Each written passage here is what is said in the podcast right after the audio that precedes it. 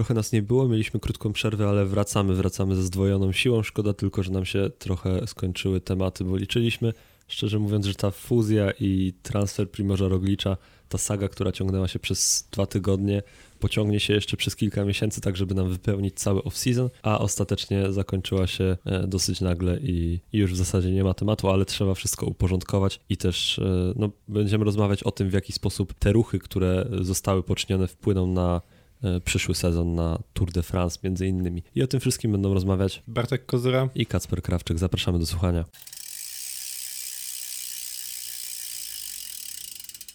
Bardzo się cieszę, że Mathieu Van Der Poel nie wygrał tegorocznej Il Lombardii. I ja nie wiem, nawet o tym nie myślałem, że Mathieu Van Der Poel mógłby wygrać, ponieważ... No, nie startował chyba. Nie startował, a jakby startował, to by nie wygrał. No więc tak, nie miałem to, to raczej, nie, raczej nie jest jego, jego teren, choć kiedyś był wysoko, na pewno był, był w czołowej dziesiątce. Ale stracił chyba z pięć minut wtedy. No tak, ale wiadomo, że można dywagować nad tym, czy gdyby wtedy się wyścig inaczej ułożył, to może byłby na podium i bla, bla, bla, bla, bla, bla. Natomiast piję do tego, że gdyby wygrał Mathieu Van Der Poel, to my byśmy zostali w komentarzach zniszczeni, bo obiecywaliśmy wam, e, obiecywaliśmy wam e, e, odcinki przed Lombardii i po Lombardii, a nie było żadnego z nich. Jakby Jak ktoś mógłby się do nas przyczepić, że nie rozmawiamy o Lombardii dlatego, że wygrał Mathieu Van Der Poel. Na szczęście Lombardię wygrał tutaj Pogaczar, a wszyscy wiedzą, że ja tak. bardzo lubię tutaj Pogaczara. Nie było nas nie dlatego, że nie podobało nam się zwycięzca wyścigu, tylko dlatego, że męczyły nas problemy zdrowotne. Tak, ale sam wyścig też był taki no, okej, okay, no wyścig jak wyścig. Bez szału. Bez szału, tak, to prawda. Chociaż też y, trochę się działo tam na tym przedostatnim wzniesieniu. No to, to no, właśnie tam to, się czekaj, działo. Na przed, nie, na ostatnim wzniesieniu. Na przedostatnim. Było, na przedostatnim, to, czyli dobrze mi się wydawało, to dobrze. E, no Pogaczar odjechał i tak. E, ale nie, roz, nie, roz, nie będziemy rozmawiać o tym wyścigu wcale nie dlatego, że był nieciekawy, tylko dlatego, że trochę, czas, trochę za dużo czasu już minęło i mamy inny temat. Bo tak, wbrew... wszystkich interesuje Tour of Chongming Island i Tour of Guangxi oczywiście. Tak, tak. Kacper będzie pisał dzisiaj relacje z tego etapu, natomiast zanim się za to zabierze, musimy obgadać pewien ważny temat. Transfer Primoża Roglicza do Bora-Hansgrohe i brak transferu Remca Evenepoela gdziekolwiek. Tak, to jest interesujące, ponieważ tym w zasadzie żyliśmy przez, no nie ostatnie trzy tygodnie, ale tam tydzień temu przez ostatnie dwa tygodnie. Bo najpierw wybuchła ta saga z Jumbo-Visma, potem Primoż Roglič powiedział, że odchodzi. To nie było spowodowane, w sensie transfer nie był spowodowany sagą, o tym już mówiliśmy chyba w poprzednim odcinku podcastu. No i zapowiadaliśmy też to po, po Vuelcie, czy w trakcie Vuelty nawet. Tak, w trakcie Vuelty, bodajże czternastego września dokładnie, w podcaście wow. opublikowanym przez nas mówiliśmy, że Primož Roglič odejdzie od, z drużyny Jumbo-Visma. Ja mówiłem, że to się stanie w tym roku, Bartek mówił, że może w tym, może w przyszłym, ale że się stanie i, i co? I się stało. Jak zwykle mieliśmy rację. To zero zaskoczenia w sumie. Po prostu Primoż gdzieś nas posłuchał. Pomyślał, tak. że tak. tak ten, te, nasze, te nasze słowa sprawiły, że on sobie pomyślał, tak, mają rację, mają rację, trzeba uciekać z tego bagna.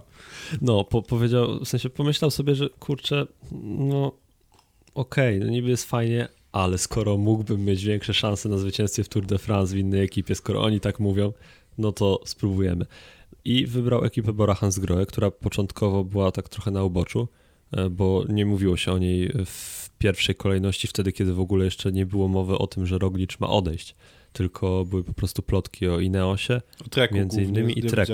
E, tak, e, więc e, no, Bora była na uboczu, potem wybuchła ta informacja z, z Red Bullem, że Red Bull ma wejść w ewentualny sponsoring, tam były jakieś połączenia z Primożem Rogličem, no i kilka dni później w piątek tydzień temu dostaliśmy informację, że Roglič podpisał dwuletni kontrakt. Nie jest to jakiś długi kontrakt w sumie. No nie, ale też raczej nie ma się co dziwić, bo Roglič już nie jest najmłodszym kolarzem i domyślam się, że za dwa lata będzie dużo słabszym kol- będzie dużo słabszy. Nawet jeśli zostanie w Borze, to pewnie na gorszych warunkach, ponieważ jako... No zobaczymy. No oczywiście, zobaczymy jak wygra Tour de France.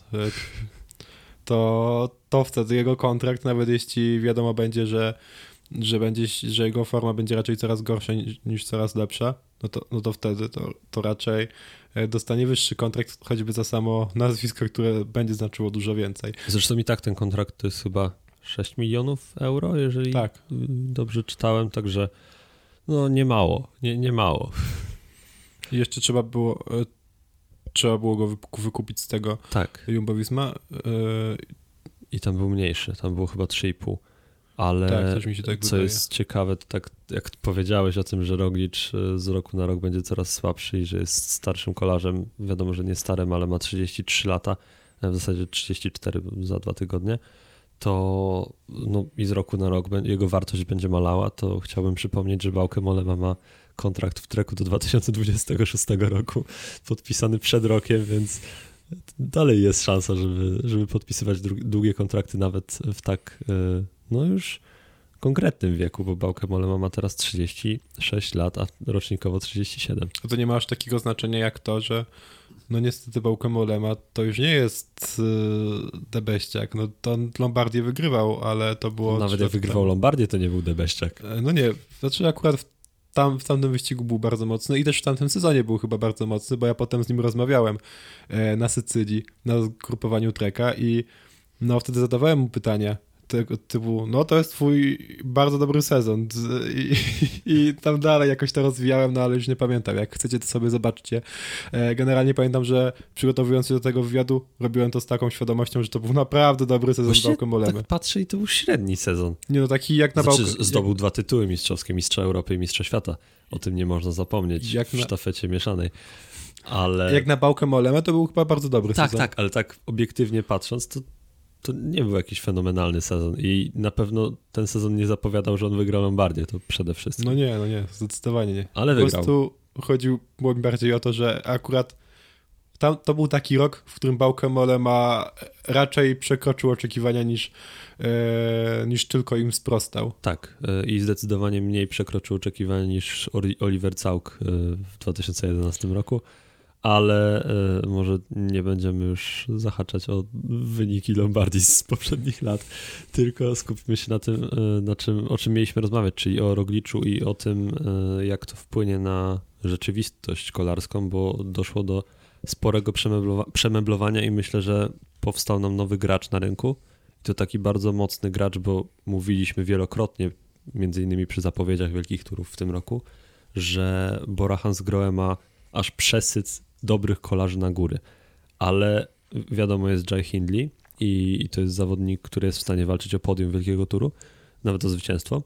Ale ma pewne ograniczenia, to znaczy słabą jazdę na czas, która mu bardzo utrudnia to, żeby no właśnie rzucić rękawice takim Rogliczom czy Pogaczarom. A też jest trochę gorszym kolarzem generalnie, no, no tak, ale tak. Ogólnie brakowało im takiego zawodnika, który będzie pewniakiem, że on tę pracę ewentualną wykończy. I teraz takiego pozyskali, więc to będzie bardzo interesujące. No tak, zdecydowanie tak i właśnie to jest, to jest dla Roglicza fajne, że z jednej strony nie będzie miał aż takiej dużej konkurencji jak w Jumbo-Visma, a z drugiej strony wcale nie można, można powiedzieć, na pewno można powiedzieć, że nie będzie miał aż tak dużego wsparcia jak w holenderskiej ekipie, ale no ale Bora też ma górali, to nawet nie tylko tych pierwszoplanowych jak jak właśnie wspomniano przez ciebie Hindley, ale też jest, jest Kemna, jest też... Daniel Felipe Martínez jako tak, pomocnik, to kurczę. No pamiętamy Giro d'Italia i też nawet samemu Danielowi Felipe Martinezowi będzie to pasowało, bo przecież on jako pomocnik zrobił swój najlepszy wynik w, w Wielkim Turze. No tak, był wtedy piąty, jeżeli dobrze pamiętam. A...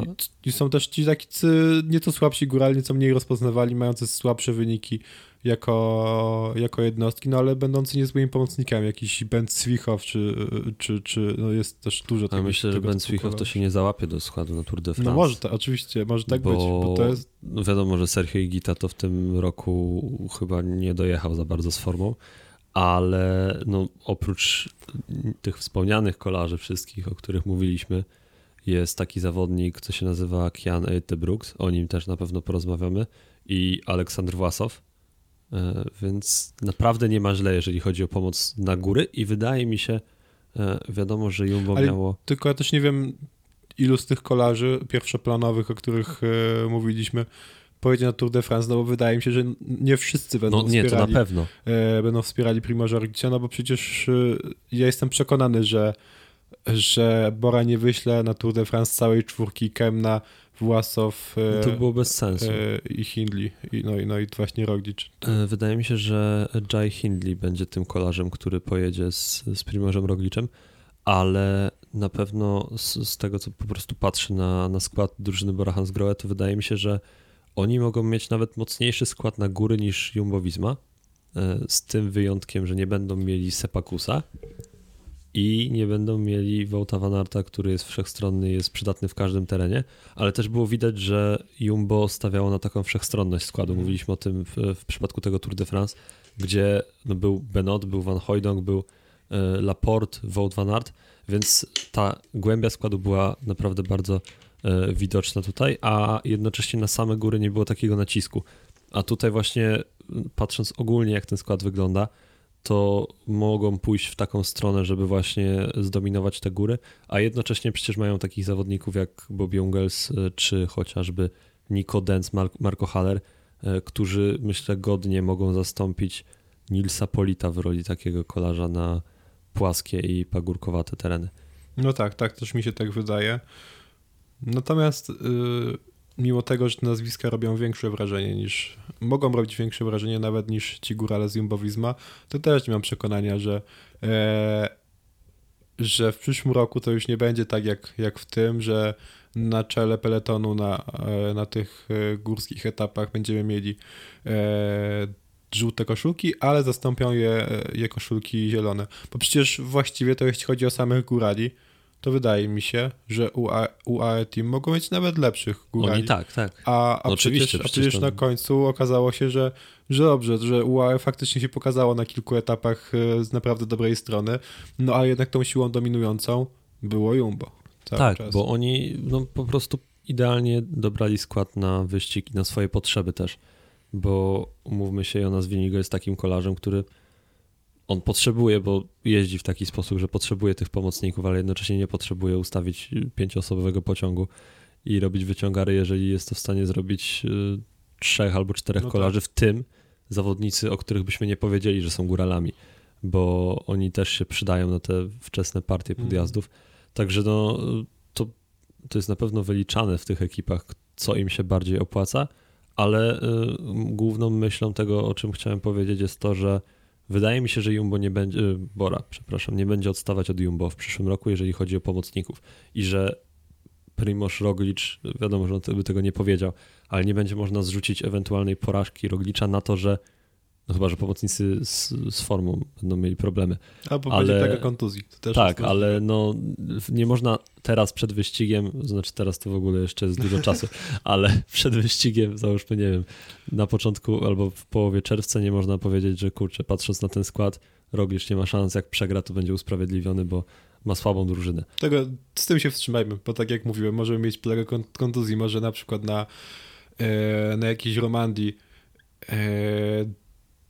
będzie jechało u, u, na czele pięcioosobowy pociąg kolarz Bora-Hansgrohe, wszyscy się wywrócą, e, połapią ciężkie kontuzje i ale wtedy... Ale właśnie o to chodzi, że oni wtedy mogą wystawić kolejnych pięciu i ale to już nie, nie będą, będą wcale to, gorsi. Nie, no będą trochę gorsi. No dobrze, no to, to są dywagacje. E, i, tak, i może... no ale ten podcast się powinien nazywać dywagacje, ponieważ tak. To jest to, co będziemy robić przez najbliższe kilkadziesiąt minut jeszcze, czyli dywagować, bo Ten, to przejście Primoža Roglicza zdecydowanie nam zmienia krajobraz kolarski i powoduje, że jest nowy układ sił na pewno i też jednocześnie osłabia Jumbo-Visma, chociaż akurat w tym przypadku no, w tegorocznym Tour de France Primoža Roglicza w składzie nie było, ale no, powoduje, że właśnie powstaje ta Bora, a jednocześnie wracając, tak zataczając szerokie koło, i wracając do tematu fuzji, to to, że fuzja nie doszła do skutku, spowodowała, że Ineos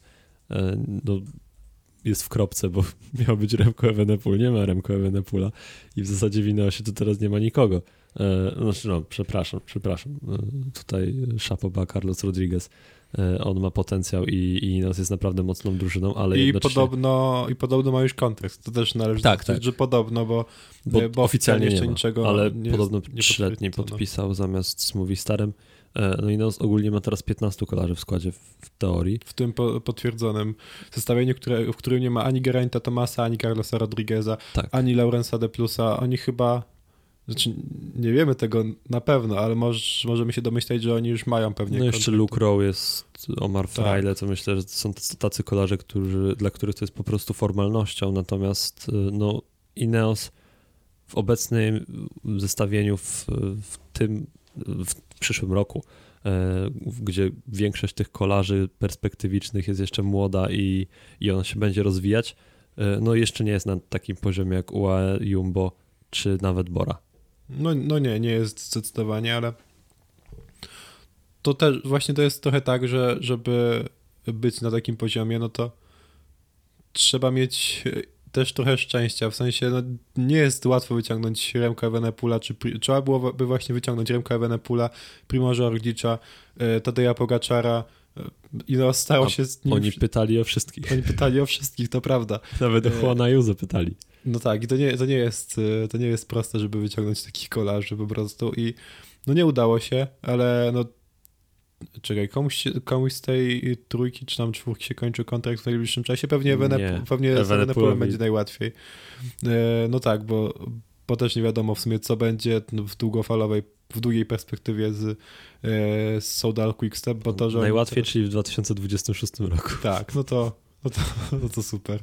Znaczy Rogliczowi się kończy w dwudziestym piątym, ale pytanie, czy w dwudziestym szóstym Ineos będzie go chciał. No tak, yy, tak, to jest dobre pytanie.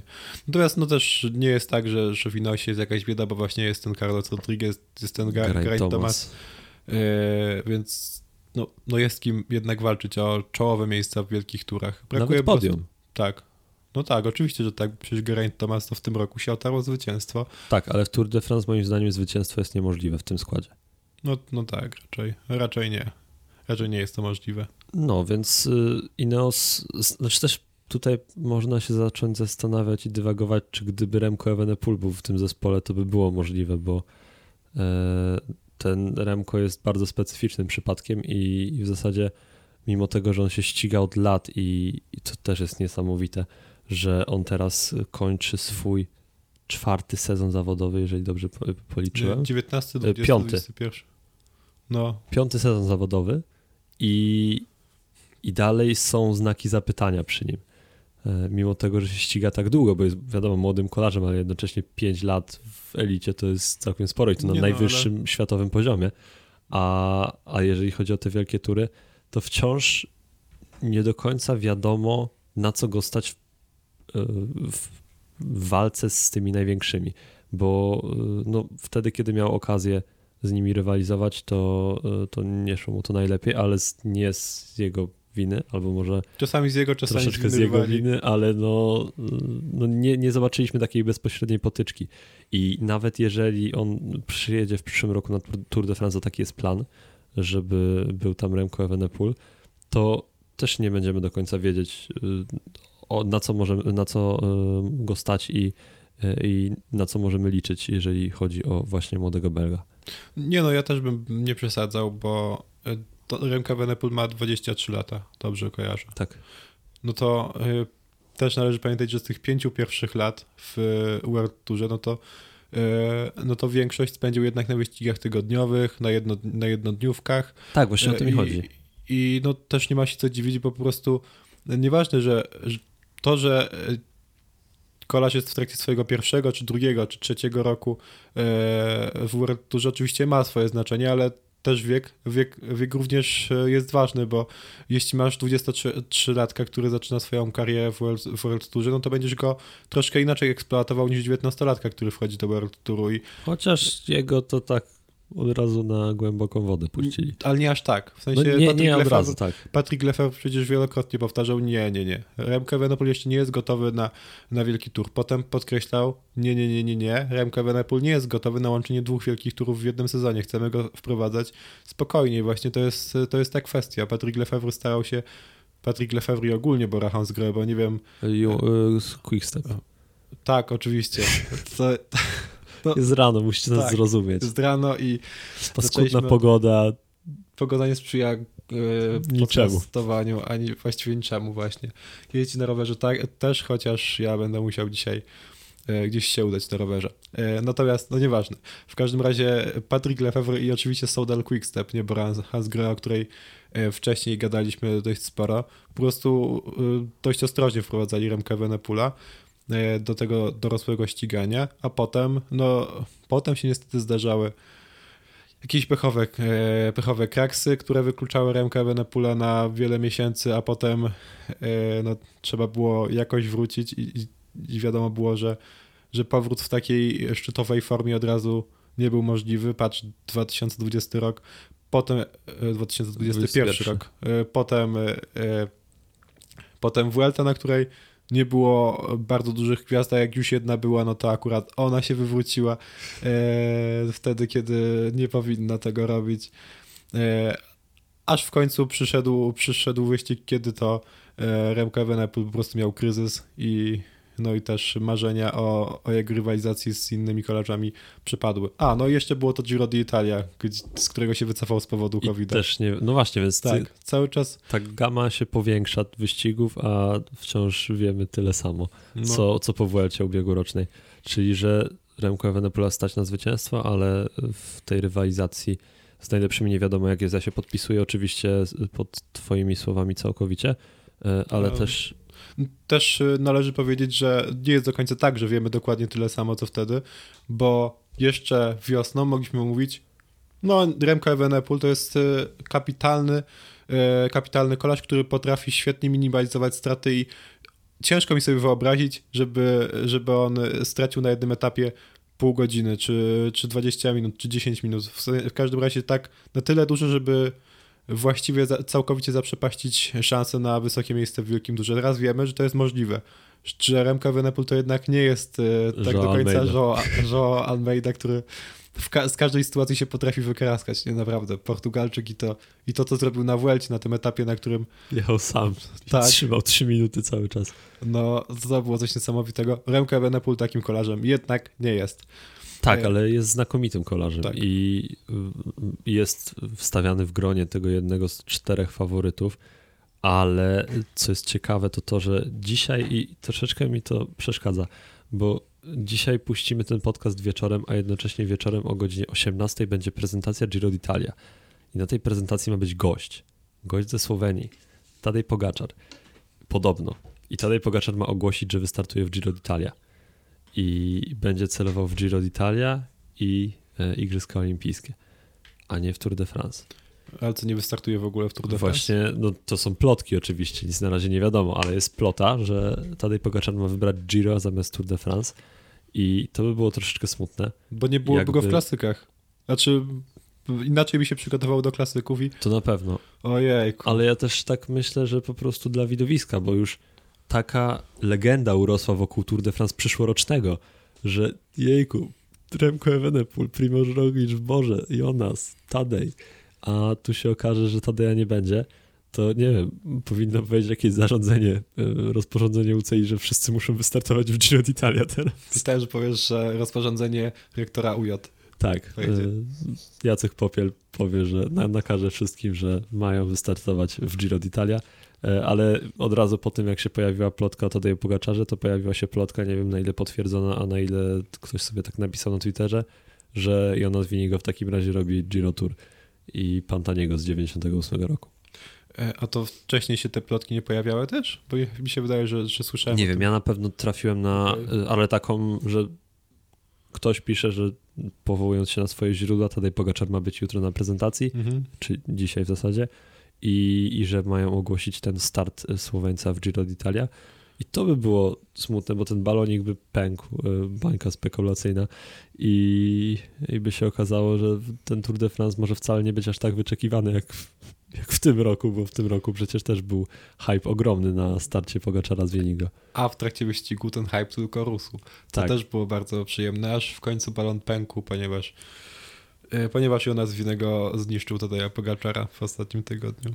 Tak, no ale przynajmniej można się spodziewać, że będziemy mieli pojedynek Roglicza z Vingegaardem i to też będzie interesujące starcie, biorąc pod uwagę nomen omen tarcia na Vuelcie, jakie były, i to, że zapewne Primož Roglič, który ostatecznie zajął miejsce trzecie, myśli, że byłby w stanie ten wyścig wygrać, gdyby nie to, że, że decyzje ekipy były takie, a nie inne, bo sądzę, że no, gdyby wiedział, że jest dużo słabszy od Vingegaarda, albo No, no to tak, to, to wtedy by no, nie mówiłby, że on się chce ścigać i, i to no, widać było ten mindset zwycięzcy, którego nie ma u Seppa Kussa. Właśnie ja myślę, że u Primoża Roglicza nie musiało mieć aż takiego znaczenia, na ile, jak dużo on sam uważał, że miał szansę na zwycięstwo, tylko, tylko to, że, że na, nawet jeśli tych szans nie miał, że nawet jeśli te szanse nie były duże, na przykład dziesięć procent, to on był zły, że drużyna zabroniła mu uczciwej rywalizacji. Bo w sensie... Ja, ja, roz, słowa. ja, bardzo, ja bardzo szanuję kolarzy, którzy zawsze chcą walczyć do końca i którzy, no, którym bardzo zależy na tym, żeby, żeby nawet jeśli mają małe szanse, no to oni będą chcieli tak walczyć do końca i nie będzie im się podobało, jeśli ktoś im te szanse odbierze. Mi się akurat to bardzo podobało. Primoż Roglič, chociaż wiem, że, że nie mam tutaj akurat zbyt wielu osób, które, które się ze mną zgadzają. No ale Primoż Roglič rozwiązał to na swój sposób, rozwiązując kontrakt tak. z Jumbo-Visma. I też, o właśnie, bo o tym nie rozmawialiśmy, w jaki sposób to wpłynie na samą drużynę Jumbo-Visma.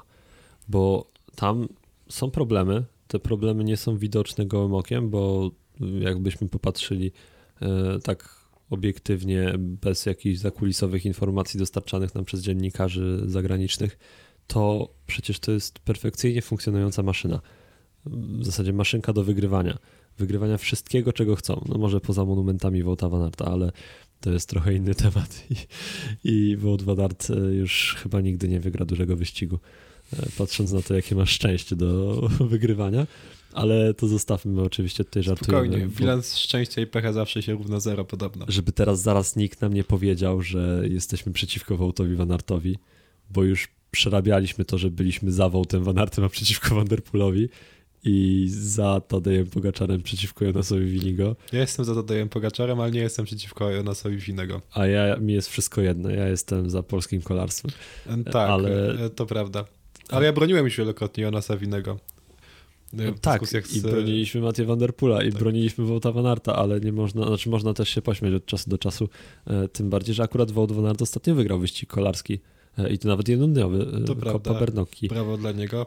Tak, a później miał wystartować po koszulkę, która w zasadzie miał ją zdobyć, to był pewniak, że nie no przecież gravel, tutaj szutry, przełaje, dystans taki jak na szosę, Wout Van Aert bez problemu. No i tam, nie wiem, z dziesięć gół złapał i zajął ósme miejsce. Więc no, jest klątwa i, i ciekawe, czy ta klątwa zostanie kiedykolwiek przełamana i czy Wout zdobędzie w końcu jakąkolwiek koszulkę. To prawda, nie spodziewałem się, że Kasia Niewiadoma szybciej wygra niż Wout Van Aert. Kasia Niewiadoma się chyba też nie spodziewała. To był jej pierwszy wyścig gravelowy w, w życiu. Ale no, sukces jest niezwykły, bo, bo było to jej pierwsze zwycięstwo od dwa tysiące dziewiętnastego roku i to jeszcze tęczowa koszulka. Więc naprawdę brawa dla Kasi i, i fajnie, że że zdołała wygrać. To też może pomóc tak swoją drogą Polskiemu Związkowi Kolarskiemu, który raczej nie miał dużego wpływu na ten sukces, bo z tego co wiem, to wszyscy zawodnicy fundowali sobie wyjazdy na własną rękę. Natomiast, bo, no bo to taka impreza, no tak. że, że w zasadzie można się było zgłosić, a, a nie, nie było tam żadnych selekcji. Tak, ja widziałem na stronie P Z K O L-u właśnie, że zapraszamy do zgłaszania się i co ciekawe zobaczyłem tę informację już grubo po tym, jak skład został ogłoszony. Chociaż tego składu, który został ogłoszony, nie było widać na tej głównej stronie, tak, tylko trzeba było wejść w uchwałę. Dziwne to było strasznie. Ale, Ale pomimo tego, że właśnie P Z K O L się nie przyczynił do tego sukcesu bezpośrednio, to no, można to wykorzystać u sponsorów rewelacyjnie i, i u ministerstwa. Chociaż nie jest to dyscyplina olimpijska, więc y, na pewno z jakimś większym przypływem pieniędzy będzie trochę ciężej, ale jednocześnie to jest mistrzostwo świata, jakby nie było, w elicie. To prawda. Nawet jeśli właśnie sama Kasia mówiła w wywiadzie dla Przeglądu Sportowego, że tak na luzie bardzo podeszła do tego startu i że jej rywalki, znaczy o swoich rywalkach nie mówiła, ale możemy się domyśleć, że, że to też nie było do końca tak, że była, była taka spina jak przed mistrzostwami na szosie. Natomiast... Ale rywalki były pierwszorzędne. No tak, Demi Wollering, czyli najmocniejsza kolarka w tym sezonie. Na świecie, no. I Lorena Vibes dalej, Silvia, per- tak. Silvia Persico. Kapitalne to były zawodniczki. Tak, nie, ale... Tak, ale odpłynęliśmy trochę, bardzo odpłynęliśmy, bo my dzisiaj rozmawiamy o tej o tej fuzji, której nie było i zastanawiamy się, jaki ona będzie miała wpływ na przebieg tego sezonu. I co? Transferze Roglicza też rozmawiamy. No tak, no tak. No ale to powiedzmy, że taki temat trochę pokrewny. Tak, i teraz mieliśmy powiedzieć o Jumbo-Visma. Jumbo, które ma problemy, ponieważ tak. ten Amazon, który miał wejść, to nie wejdzie. I ma przyjść jakiś inny sponsor, sponsor od firmy Cervelo, ale jednocześnie ma się zmniejszyć budżet. I być może oni tego tak, aż tak nie odczują z tego powodu, że im zszedł Primož Roglič z kasy, ale no, jednocześnie... Zszedł im też niestety Nathan Van Hooydonk. Tak, ale to już tak, wcześniej, no. w sensie no, niewiele wcześniej i bardzo przykra sprawa, to już wielokrotnie podkreślaliśmy, no ale takie rzeczy się dzieją, a wydaje mi się, że też Nathan Van Hooydonk nie był jakąś znaczną częścią no nie, tego nie. budżetu. Ale no swoje zarabiał pewnie i pewnie Oczywiście. kolarz, który przyjdzie na jego miejsce, będzie zarabiał mniej, bo jak sobie patrzy na kolarzy, którzy... Miał być Yves Lampert. Miał być Yves Lampert, ale nie będzie Yvesa Lamperta. A właśnie w sumie nie wiadomo chyba. Nie wiadomo? Znaczy właśnie no jak nie ja czytałem pa... nic, ale no nie wiem, może stwierdzić, że... Ale on ma kontrakt chyba przecież. No, ale... W sensie ja wiem, to że tak, można ale zawsze... też miał kontrakt z Ja wiem, że można zawsze kogoś wykupić, właśnie na przykład tego rzeczonego Lamperta, no ale na razie to nic nie słyszałem na ten temat, a, a obstawiam, że gdyby takie plotki były, yy, znaczy obstawiam, że gdyby coś, coś było na rzeczy, to jakieś plotki by, by się pojawiały w prasie. No, jed, na razie jedyne, jedyne to, najbar- to, co najbardziej wskazuje na ten transfer, to to, że Yves Lampert i Wout van Aert byli razem w pokoju na mistrzostwach yy, świata. I że to Yves Lampert był tym kolarzem, który naj... Soudal Quick-Step, który najweselej podchodził do tej fuzji, bo sobie z niej żartował, podczas gdy e, taki Julien Alaphilippe czy Ilan van Wilder mówili dość wyraźnie o tym, że nie za bardzo im się podoba tak. e, ta wizja. No ale Lamperta chyba też krytykował Lefèvre ostatnio, znaczy w sumie Alaphilippa też krytykował, więc... Już dawno temu, tak. tak temu i jakoś jeszcze e, ten związek się trzyma. No ale jak tak patrzę na skład Jumbo-Visma, to na przykład pośród kolarzy, którzy nie jechali Tour de France w tym roku, a mogliby się znaleźć w tym składzie jako właśnie tacy zawodnicy pokroju Nathana Van Hooydonka, chociaż jest to zupełnie inny kolarz, to Jan Tratnik myślę, że by się sprawdził w roli takiego kolarza ochraniającego lidera na, w łatwiejszym terenie, a no też tak. byłby wartością dodaną na krótkich podjazdach i, i w pierwszych częściach nieco dłuższych, bo przecież to jest kolarz, który był kiedyś drugi na Zonkolanie. To prawda, no ale też właśnie... To... Trzeba, myślę, że właśnie Jumbo-Visma powinno szukać wśród tych kolarzy, których już ma, bo jeśli właśnie nie zdecyduje się na wykupienie kogoś, tak jak właśnie mówiłeś o, o Lampercie, no to na rynku nie ma dobrych kolarzy typu Van Hooydonk, bo znaczy generalnie tych kolarzy na rynku jest bardzo niewielu. Jak sobie teraz kolarzy patrzę, typu Van Hooydonk też nie jest wielu jakoś na takim tak, poziomie. Jak sobie patrzę na Pro Cycling Stats, na tych takich naj, e, najlepszych kolarzy, którzy oficjalnie nie mają kontraktu, to na pierwszym miejscu jest e, Rui Costa, który ma sto osiemdziesiąt pięć lat i powoli schodzi ze sceny. Nawet wygrał etap Tour de France. Nawet jeśli właśnie ma za sobą naprawdę udany sezon, jak to, jak to kolarz, który przed chwilą przyszedł do Intermarché, bo to się to właśnie się to, że nagminnie w sumie. Co? Ten sezon mamy taki trochę, to jest mylne wrażenie moim zdaniem, w sensie ten sezon był dobry ogólnie, ale on był dobry głównie w pierwszej części i no. później po Stradę Biankę rewelacyjnym to Rui Costa poszedł spać. No ale właśnie wygrał etap. I się obudził w, na jednym etapie. Jejku, on nie wygrał etapu Tour de France, o czym ja mówiłem. O Vuelcie, na Vuelcie wygrał etap. No na Vuelcie wygrał. Pamiętamy. Jak tak. bardzo mi się nie podobał ten etap. Mówiłem. Myślałem, że to był Tour de France. Tak, ja Pamię- też myślałem. Ja pamiętam tamten etap dość dobrze, ale właściwie myślałem, też myślałem, że to jest to bardzo France. Dobrze. To był etap, gdzie Remco Evenepoel miał ich zmiażdżyć, a ich nie zmiażdżył. A Rui Costa y, wykorzystał swoją y, przebiegłość i doświadczenie i pokonał y, jednego młodego, a drugiego trochę starszego tak. wilczka. To wynikało, ta nasza pomyłka mogła wynikać z tego, że nagrywaliśmy krótko po tym etapie odcinek podcastu, a wiemy doskonale, że podczas Tour, że Tour de France było tym, tym wyścigiem, podczas którego e, odcinki wjeżdżały tak, po każdym kolejnym etapie. Ale do Jumbo wraca, ale tak, nie, do, do kolarzy, którzy są wolni. Carlos Rodríguez jest na tej liście, ale on pewnie wolny nie jest, e, znając życie. Geraint Thomas. Na szosie też nie jest wolny. E, Proszę? Na szosie też nie jest wolny, jest całkiem szybki. To prawda, jest, jest całkiem szybki. No Geraint Thomas, Thomas to samo, Victor Lafay, w sumie nie wiem, ale no to, to nie jest... No Victor Lafay miał iść do jednej z francuskich ekip. O. to pamiętam, że była plotka, nie wiem, czy nie A G dwa przypadkiem? Ale istnieje szansa, że jest wolny dalej. Natomiast to nie jest, to jest dobry kolarz, który w tym sezonie pokazał się, zwłaszcza na początku Tour de France, z tak. naprawdę dobrej strony, ale... Ale nie taki. W sensie... to, to nie jest Nathan van Hooijdonk. On na klasykach bruko, brukowanych ani, ani na tych takich łatwiejszych, najłatwiejszych częściach etapów Tour de France się raczej nie przyda. Ja nie wiem, czy on kiedykolwiek jechał w ogóle klasyk brukowany, wydaje mi się, że nie, hmm. ale... No, no nie jest to po prostu kolarz na taki teren no i, i chociaż na pagórkach spisuje się dobrze, to myślę, że Jumbo i Jan Tratnik, w sensie Jumbo ma na przykład takiego kolarza jak Jan Tratnik, który będzie bardziej przydatny no, dla lidera. Tak. Remikowania. On, jego transfer miałby jakiś sens, ale Lefèvre już pisał w swoim felietonie, tak. że on idzie do Lidl-Trek. I się nie nadaje w ogóle. Tak, i się nie, nie, nie, nie, nie, nie. On, na klasyki się nie nadaje. Na klasyki się nie nadaje, chociaż wygrał w swojej karierze przynajmniej. Nie no, wygrał Tour de Flanders, jeśli dobrze pamiętał, ale, ale też nieco, w nieco mniej odległej przyszłości wygrał też jakiś francuski klasyk. Jeden z tych dwóch, kurczę, tych, które są rozgrywane w okresie tak około ardeńskich klasyków. Znaczy to był Dwarsdorf-West Flanderen, więc A, to, no to nie, to, to nie to nie ten wyścig nawet. Dziwny kuzyn tego, mm-hmm. tego pierwszego. No tak. Ale no, Wout van Aert, jejku, cały czas mi chodzi po głowie ten Wout van Aert. Patrick Lefèvre powiedział, że no, on chce iść na własne konto jeździć te klasyki, ale on nie, nie potrafi tak jeździć klasyku, żeby być liderem. To z czym do ludzi, ale tutaj pociąg czy tam pocisk, nie wiem, z Clermont-Ferrand, lokomotywa przecież, lokomotywa z Clermont-Ferrand, myślę, że e, albo T G V? No nie wiem, jakiś tam ma pseudonim związany z Clermont-Ferrand. T G V pasuje bardziej, bo jest takie tak, bardziej... Tak, chyba T G V z Clermont-Ferrand, więc do trzech razy sztuka.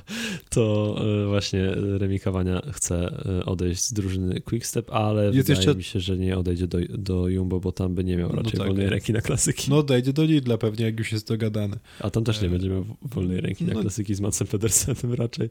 No ale będzie miał na pewno bardziej wolną rękę niż w Jumbo-Visma.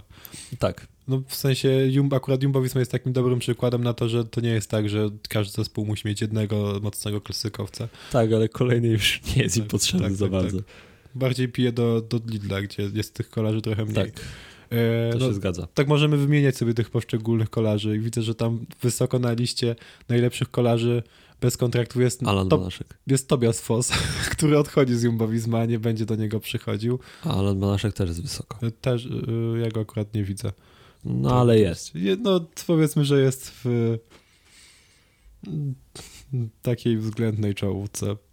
I Staszek Aniołkowski yy, chyba też, no bo nie, nic, nie ogłoszony nikt, nigdzie. Nikt nic nie ogłaszał, tak. Ja Ogólnie też... cisza z Polakami. Cisza przed burzą chyba. To prawda. Zaraz się okaże, że właśnie Staszek Aniołkowski będzie tym kolarzem, który uzupełni skład Jumbo-Visma. No raczej nie. Raczej nie, bo oni nie potrzebują sprinterów. Chociaż no. nie przejdzie Team Merlier, to tam miejsce się dla Staszka zwolni. No nie wiem, to już chyba wybiegamy za daleko, tak, tak, ale tak, też chciałbym... W każdym razie Jumbo musi kogoś ściągnąć, ponieważ ma dwudziestu pięciu kolarzy na, na przyszły sezon. Łącznie z Hesmanem. Aha, sześciu, no tak, tak, czyli pięciu. No tak, no chyba, że Hesman zostanie jednak jakimś cudem. Nie sądzę.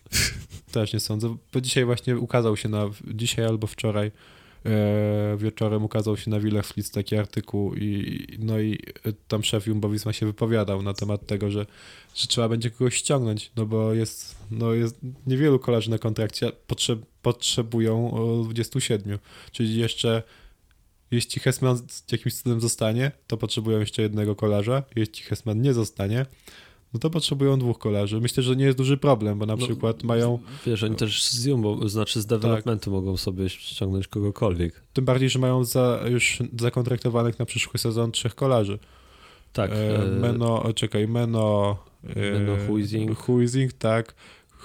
Persland Hagenes pewnie? Jorgen Nordhagen, tak. I Thymen Grad. O, to Hagenesa nie mają. E, pe, no, Znaczy on, akurat Hagenes to jest zakontraktowany już na przyszły sezon. A, no tak, no to wszystko jasne. Ja mówię o tych, którzy są na, na ten kolejny jeszcze, że mogą wcześniej ich mm-hmm. ściągnąć po prostu. No Hagenes to jest ewenement, on przecież w tym roku wygrał... Dwa, dwa klasyki. Tak, i etap Dunkierki i to wszystko zrobił w barwach zawodowego Jumbo-Visma, ale no nie jako kolarz no tak. Jumbo-Visma. Jako stażysta.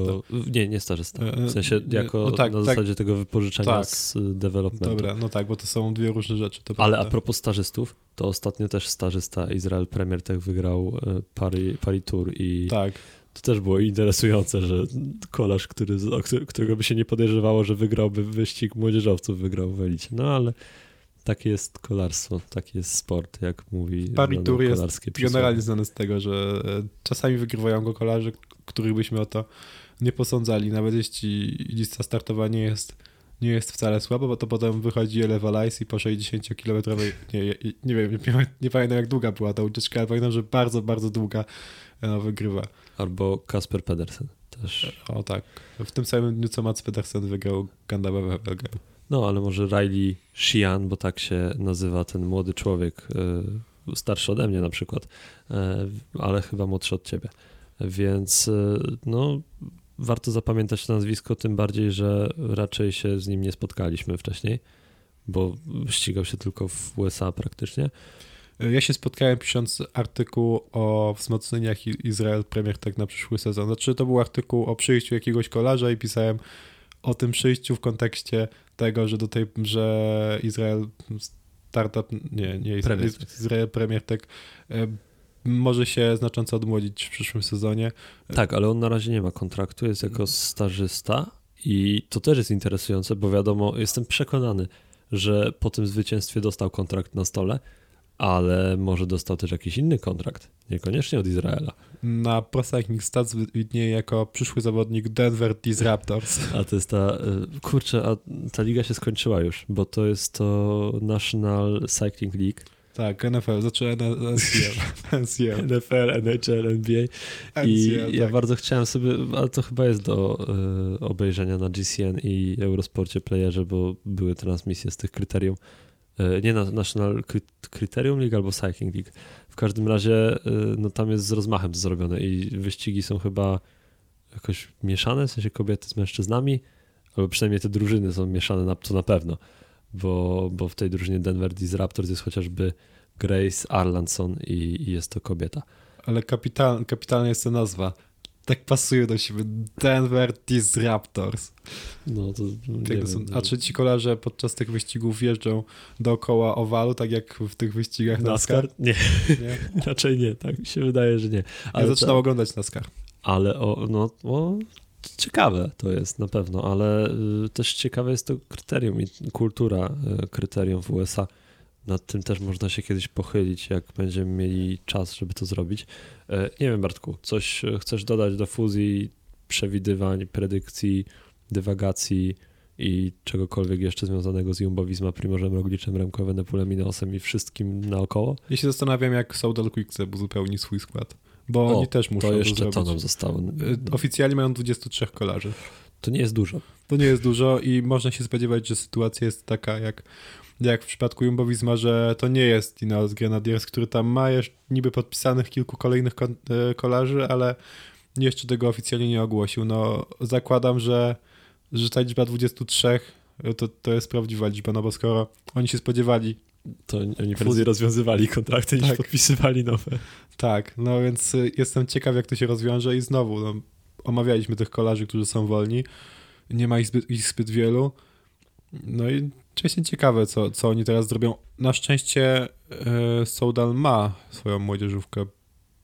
No tak, to, ale też... Tylko jest... nie jest to aż tak mocna młodzieżówka, jak w przypadku Jumbo-Visma. No i tych najmocniejszych wyciągnęli jednak no tak. na przyszły rok, bo tam Antoine Ibi jest William junior Lekerf między innymi, czy Gil Gelders. Yy, to są ci zawodnicy, czy Warre van, van Geluwe. Yy, to są właśnie ci kolarze, którzy przeszli z młodzieżówki i... Wydaje mi się, że... W N D U to jest młodzieżówka. Nie, w N D U to Total. Tam bo jeździ Mateusz Gajdlewicz. No właśnie, bo I B przeszedł... I B, tak, przepraszam. I B nie był kolarzem młodzieżówki, tam ta trójka była, czyli Lekerf, Gelders i Van de... Yy, ojejku, trudne nazwisko o tej porze. Nie powinni mieć Van Geluwe. Trudnych. Albo no właśnie, bo to może być Van Heluwe. więc to trzeba będzie zadzwonić do Belgów i się zapytać, jak mamy to nazwisko wymawiać, bo może nam się to przydać w przyszłości. Aczkolwiek myślę, że to jest lepsza sytuacja, niż gdyby się Quickstep zawinął całkowicie. No tak, na pewno. Bo lepiej mieć wolne miejsca na rynku pracy niż przesyt pracowników. E, I chociaż tak. i tak ich będzie za dużo, bo zawsze jest za dużo kolarzy, a za mało miejsc na najwyższym poziomie. E, no niestety, tym bardziej, że upadła, no nie wiem czy oficjalnie, chyba oficjalnie Human Powered Health. E, tam już wielu kolarzy, naprawdę wielu kolarzy pokończyło karierę z tego zespołu. Także znowu trafią na rynek transferowy zawodnicy, którzy w teorii powinni mieć już ekipę na, na przyszły sezon. No ale... To może transfer aniołka do Quickstepu się w końcu to... jest, o którym mówi, mówiono już przed jego transferem do, do Bingoala nawet, tak? Wydaje mi się, że była tam jakaś plotka, ale tutaj ja, ja to mówiłem na początku tego roku. Na początku tego sezonu, jak się okazało, że albo pod koniec poprzedniego, że Soudal przychodzi z Lotto do Quickstepu i że przecież Soudal to jest taka firma działająca z taką pompą na polskim rynku. Tutaj Tomasz Marczyński, Kamil Małecki, wszyscy wiemy. No to trzeba Polaka do Quickstepu ściągnąć. No i koniecznie. Dalej będę. Mój tata to... kupuje produkty z Soudal. Ja nie kupuję. Nie widziałem u mnie w domu produktu Soudal, z, z firmy Soudal, ale widziałem y, kilkukrotnie, jak byłem właśnie w sklepach budowlanych, to są... No tak, wiesz, ja, ja sam kupowałem wielokrotnie te takie pianki. Tak, więc no kurczę. Zapraszamy, zapraszamy drzwi są otwarte. Po naszych, po naszych kolarzy. Yy, no, natomiast to jest też trochę zabawne, że jeszcze niedawno zastanawialiśmy się, kogo tutaj wypchnąć z tego, z tego Quickstepu. Albo przede wszystkim na, najlepsza jest ta sytuacja z Jumbo-Visma.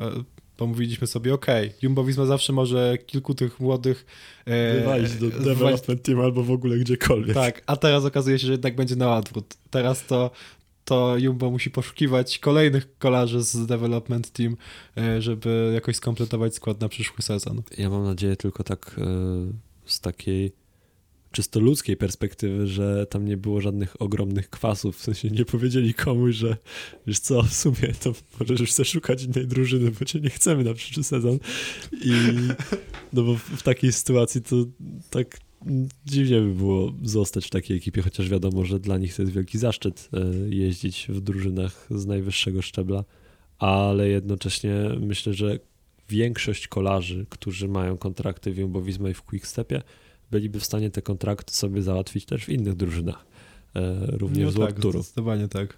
Także nie ma ludzi niezastąpionych i nie ma ekip niezastąpionych. Może się tak okazać.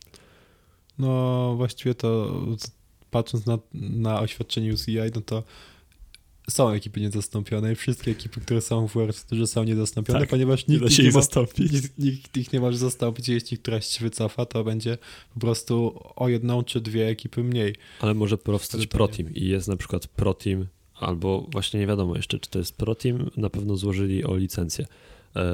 T D T, Tour de Tietema, Unibet Cycling Team. Holenderska to... drużyna Basa Tietemy ma zostać drużyną ProTeam w przyszłym sezonie i ściągnęła Adama Topalika. A myślę, że pensje jednak w tym T D T będą nieco mniejsze niż, niż w Soudal Quick. Może tam będzie kasa z wyświetleń na YouTubie. Może. Dla zawodników. To wtedy... Chociaż nie wiem, czy oni dostaną, bo pamiętam, że rok temu była plotka o tym, że Volker Wessels ma zostać ProTeamem, a jak ich widziałem na Solidarce, to... No, nie wyglądali. Nie, to tego nie powiem, okay. Bo oni wyglądają bardzo fajnie i naprawdę tam jest pełna profeska. Ale koszulki Ale... mają fajne, tak? Od... Nie, chodzi mi ogólnie o okay. zaplecze i okay. takie kwestie bardziej organizacyjne, sprzętowo-organizacyjne i, i też wizualne, bo trzeba wyglądać jak się chce być.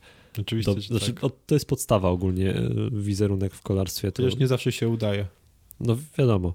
Te koszulki Lidla na przykład. A to nie wiem, to mi się podobają, ale wolę koszulki Lidla niż koszulki Korateku. Korateku, o, który na przykład... No tak. Przyjeżdża na deszczowy Tour of the Alps z kamperem bez tej takiej, bez tego daszku rozsuwanego i kolarze muszą się rozgrzewać na trenażerze pod dachem kościoła. To jest właśnie coś, o czym mówię, ale Volker Wessels daszek miał, to widziałem na Słowacji, bo na Solidarce nie padało na szczęście, ale no, jak patrzyłem na to, jakiej, z jaką licencją jeżdżą, to nie było tam Pro Team napisane. Więc to jeszcze długa droga przed Tour de Tietema, bo nie jest łatwo założyć ekipę Pro Teamową, ale gdyby taka powstała, no to automatycznie się zrobi kilka następnych wolnych miejsc. Także im nas więcej, tym weselej. Zapraszamy. Może do Polski zapraszamy. Jak Topalik przeszedł, to muszą przyjechać na jakiegoś Wasaka, czy, czy nie wiem, Małopolski. O. Tak, InPost powinien sponsorować ekipę Pro, Pro Team. Właśnie i tutaj mamy klamrę zamykającą wszystko, bo ja na początku powiedziałem, że nie ma tematów. To nie jest prawda, tematy są. Tematy i miałem, mieliśmy potem powiedzieć, że nie ma tematów bieżących aż tyle, ile mogłoby być, ale są, bo jest InPost i jest masa innych rzeczy. I o tym wszystkim będziemy rozmawiać w kolejnych tygodniach. Ciężko nam do końca przewidzieć i myślę, że w piątki będzie się ukazywał podcast, tak, tak rozmawialiśmy, ale różnie może być. Na pewno będziemy się starali, żeby w każdym tygodniu coś było. Ja myślę, że dobrze by było, żebyśmy to robili regularnie. Nie, no oczywiście. Ale, czy regularnie w tym znaczeniu, że co tydzień w, w tym samym dniu o tej samej porze. Tak. I na razie wygląda na to, że to Ta będzie piątek. Pora jest... niezachęcająca, ale jak o, to będzie jedyny pozytywny yy, skutek zmiany czasu, że przynajmniej będzie trochę jaśniej o tej porze, bo... No tak.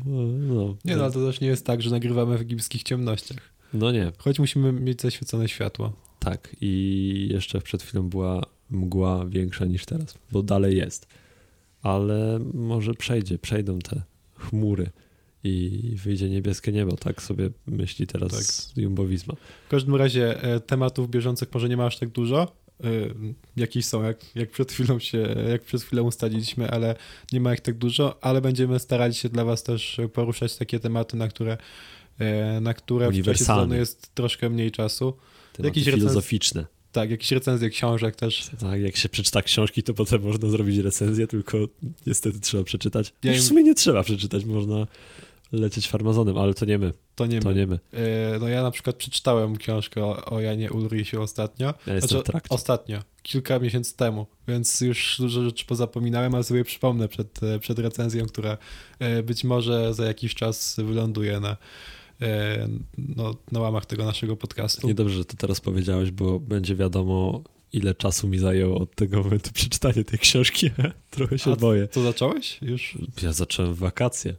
Tylko potem mi się troszeczkę inne rzeczy do czytania pojawiły i, i tak się patrzy na tę okładkę żółtą i no nie ciągnie mnie do niej, ale nie dlatego, że książka mi się nie podoba, tylko po prostu no, no nie wiem. Jakoś jest wiele innych ciekawych rzeczy do muszę czytania. Muszę na siłę zmusić się, żeby to przeczytać, i, bo, bo to jest ciekawa historia i sam początek już jest interesujący i wydaje mi się, że to jest taka książka, których nie ma za dużo w kolarstwie, czyli ogólnie w kolarstwie nie ma za dużo książek, ale są i, i to jest pozycja pokazująca tak jakby kolarstwo, ale też od takiej strony być może historycznej, w sensie kulturowej, bo tam jest dużo tych odniesień do postaci Jana Ulricha i, I do tego, jak, środowiska, w którym się wychował. No i do tego, jak, jaka, jaka kolarska kultura panowała w en er de.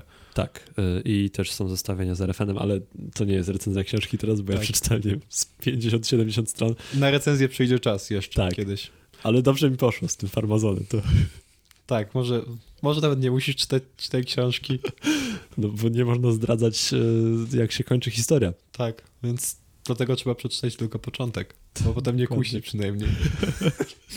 Dobrze, będziemy się z wami żegnać, miłego weekendu i no nie wiem, co możemy powiedzieć. Śledźcie Tour of Guangxi i Tour of Chongming Island i czytajcie na szosie oczywiście, ponieważ będziemy startowali z, z tekstami off-seasonowymi, takimi podsumowującymi.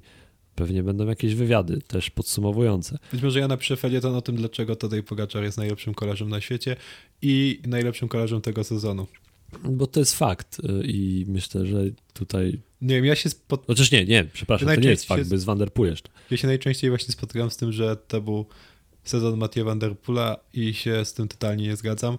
Być może o tym, dlaczego tak jest, przeczytacie w jakimś moim felietonie, a być może po prostu posłuchacie w jednym z kolejnych podcastów. Ja się zgadzam, że Pogačar jest najlepszym kolarzem na świecie, ale nie wiem, czy to był jego sezon, ponieważ moim zdaniem nie da się porównać Van der Poela i Pogačara.